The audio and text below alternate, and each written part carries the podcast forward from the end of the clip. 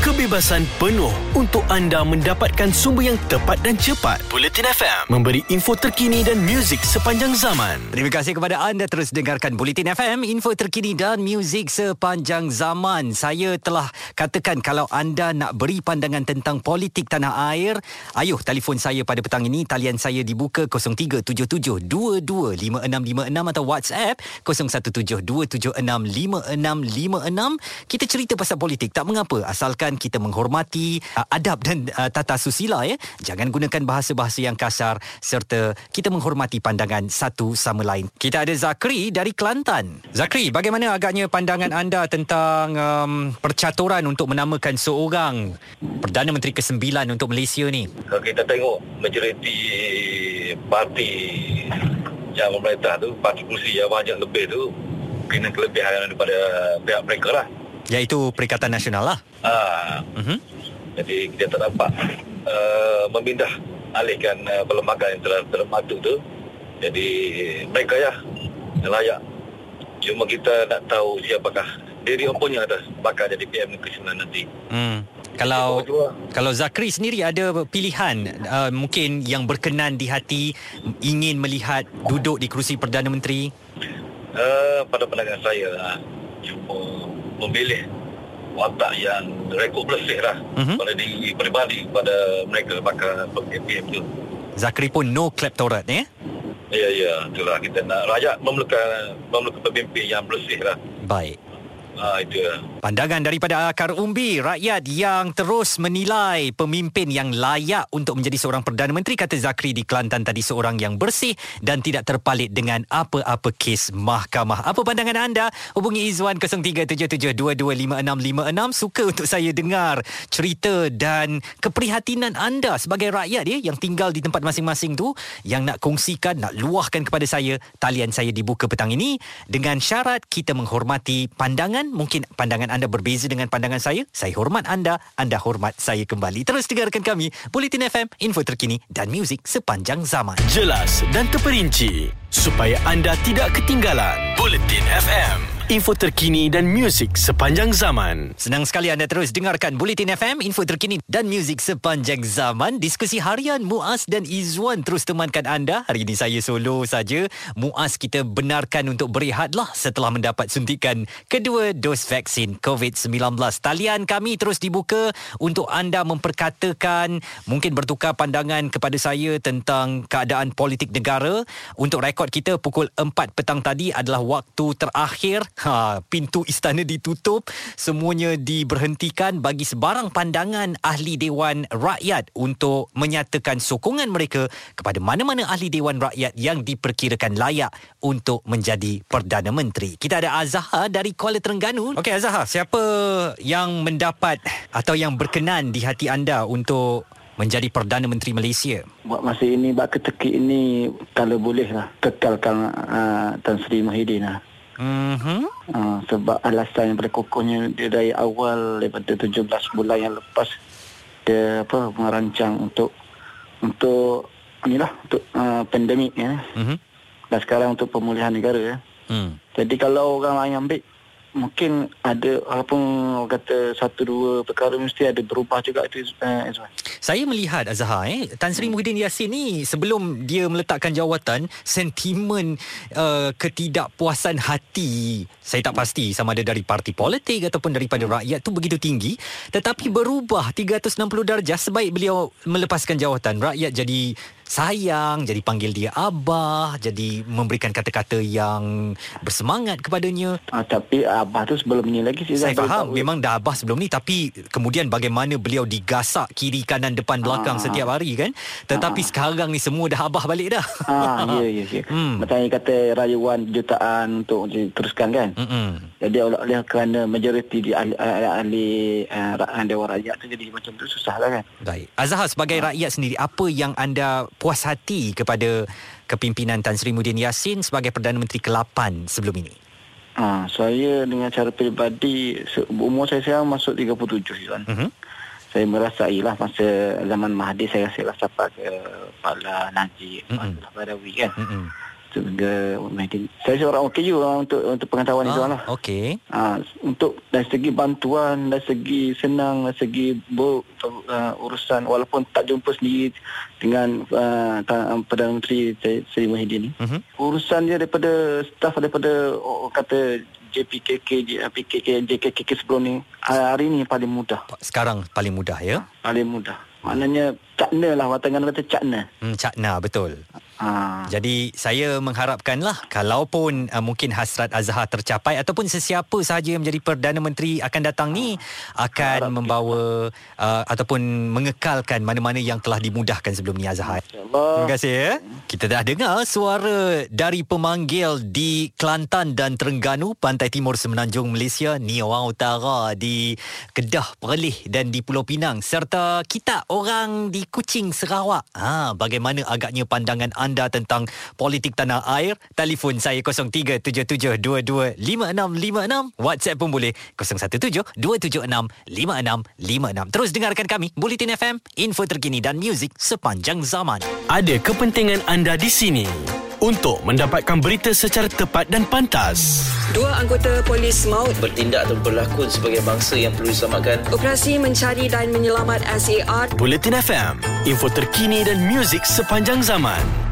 Assalamualaikum, selamat petang. Terima kasih kepada anda terus dengarkan Bulletin FM, info terkini dan muzik sepanjang zaman. Diskusi harian Muaz dan Izwan. Hari ini saya bersendirian dan kita dah memasuki jam ketiga pertemanan kita pada petang ini. Ini waktunya tinjau rakyat. Kami mengalu-alukan suara anda untuk memberi pandangan, untuk meluahkan kepada kami apa juga keprihatinan anda. Pastinya sekarang tumpuan kita kepada isu politik negara, siapa agaknya yang akan menjadi Perdana Menteri ke-9 Nah, ini peluang untuk anda kongsikan sebarang benda yang bermain di fikiran anda, di hati anda. Jangan disimpan semuanya dalam hati ya. Luahkan dan kita kongsikan untuk uh, kita sama-sama tahu bagaimana suara rakyat di akar umbi. Seperti kita ada Kak Hindun daripada Permatang Pauh Pulau Pinang ni. Kak Hindun, kalau boleh saya nak tahulah ya, bagaimana agaknya Kak Hindun melihat keadaan politik sekarang dan ada ke seorang pemimpin yang Kak Hindun nak jadi uh, Perdana Menteri? Tak ada memang eh, saya tapi saya dengar khabar berita tu macam gembira semalam macam dia dapat kelebihan malam. Siapa dia tu? Alah, boleh sebut nama? Boleh lah. Ismail Sabri.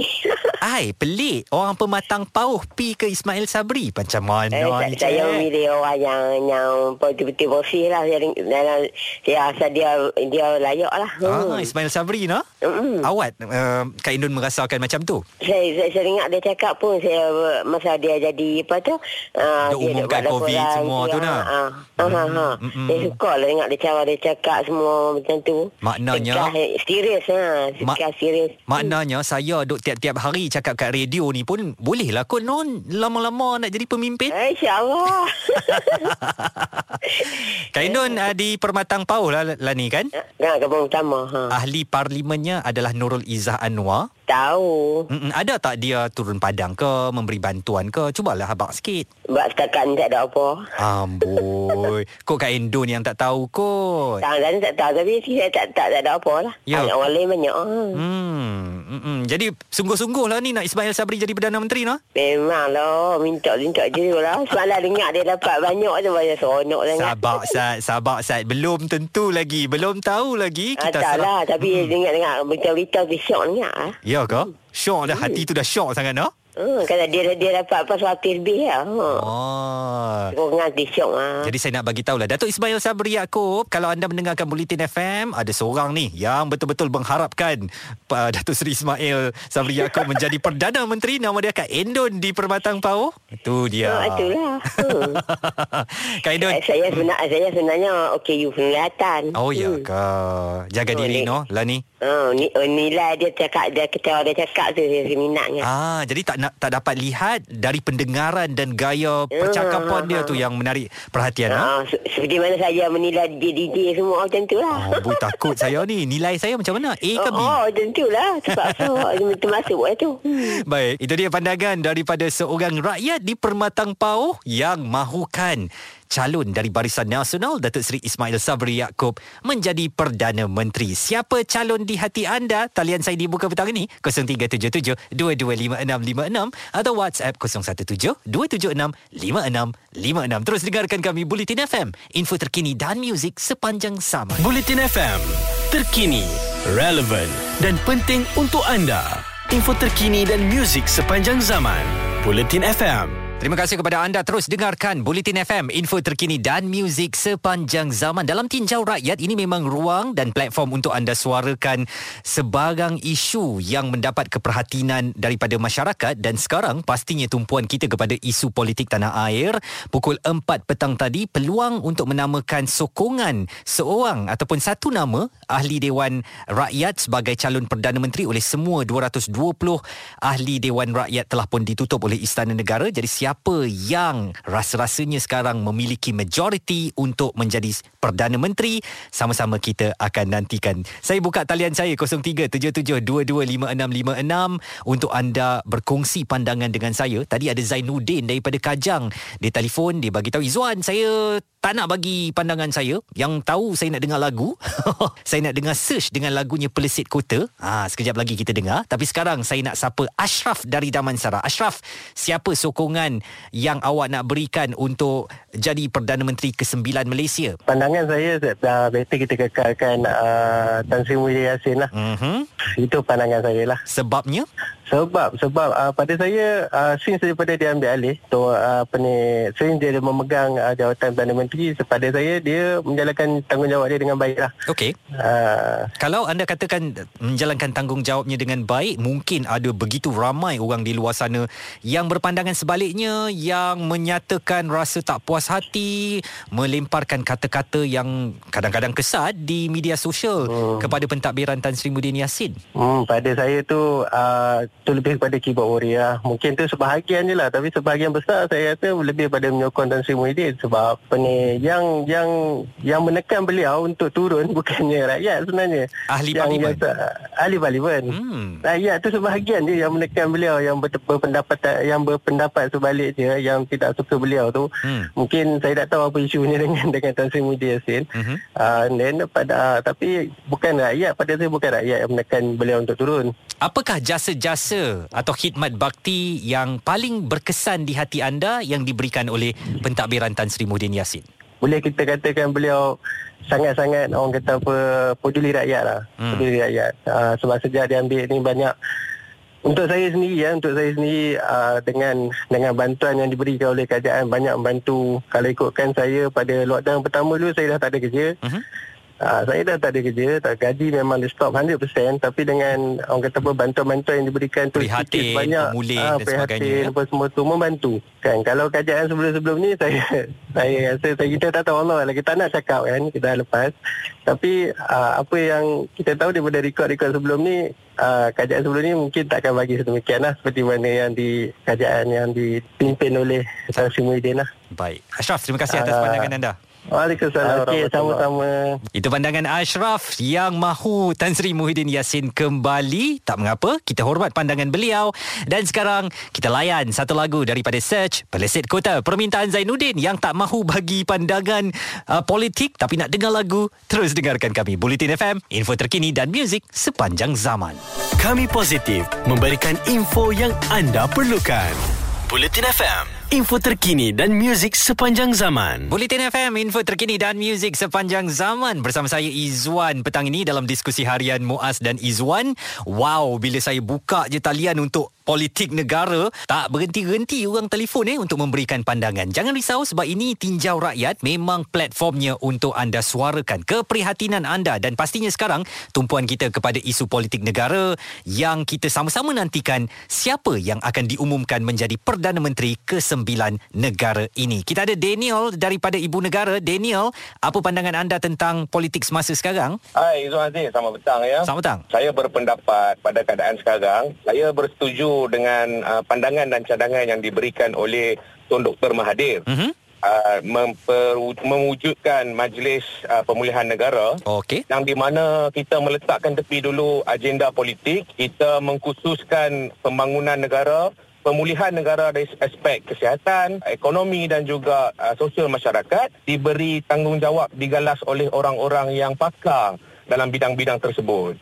Jadi ini satu majlis bagaikan mageran dahulu ya? Ya, umpama disebut sebagai mageran tetapi benda tu lebih dikenali sebagai Majlis Pemulihan Negara lah. Uh-huh. Saya perkirakan Tun Ah. Mahathir telah pun menggerakkan Majlis Pemulih Negara ini beberapa panel telah pun diisi dalam pergerakan itu kan? Ya betul, ya betul. Mm-hmm. Jadi kalau kita tengok daripada segi background panel-panel ataupun ahli-ahli tersebut, orang-orang tersebut agak kompeten lah. Di mana ahli politik pun ada di dalam tu tetapi tak ramai. Tetapi diketengahkan adalah orang-orang yang arif dalam bidang-bidang yang uh, spesifik, dalam bidang yang uh, mereka ceburi lah. Sehingga kini anda satu-satunya uh, pemanggil saya Daniel yang tidak bersetuju dengan mana-mana nama calon Perdana Menteri. Kenapa itu? Kerana jika sebagai contohlah menjawab uh, kepada makcik yang daripada Pulau Pinang tadi tu, Hmm? Kak Indon. uh, saya pun saya pun orang Penang juga. Oh ya, kau cek. Okey. Uh, saya nampak uh, it just goes around the bush. Hmm. Di mana jika pentadbiran Muhyiddin Yassin telah meletakkan jawatan, kabinetnya telah uh, meletakkan jawatan uh, dan dipilih juga orang yang sama di dalam kabinet tersebut, Mhm. jadinya dia lebih kepada sebagai seekor kucing yang mengejar ekor. Dia akan pusing-pusing-pusing kat situ je lah. Dia kata orang utara, pimai, pimai tang tu. Ah, pimai-pimai tang tu lah cerita dia. Sampai season berapa kita tak tahu.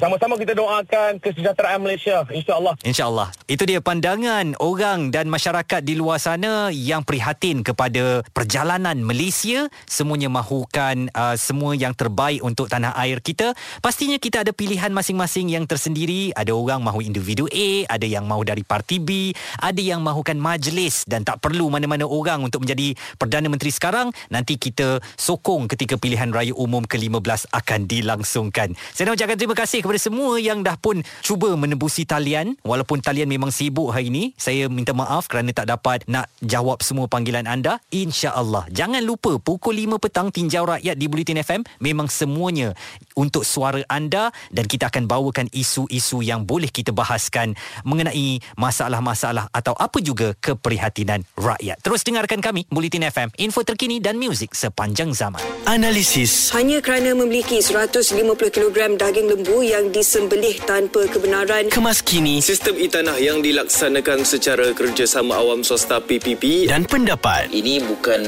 perkara yang boleh diambil enteng. Inilah Bulletin FM. Info terkini dan muzik sepanjang zaman.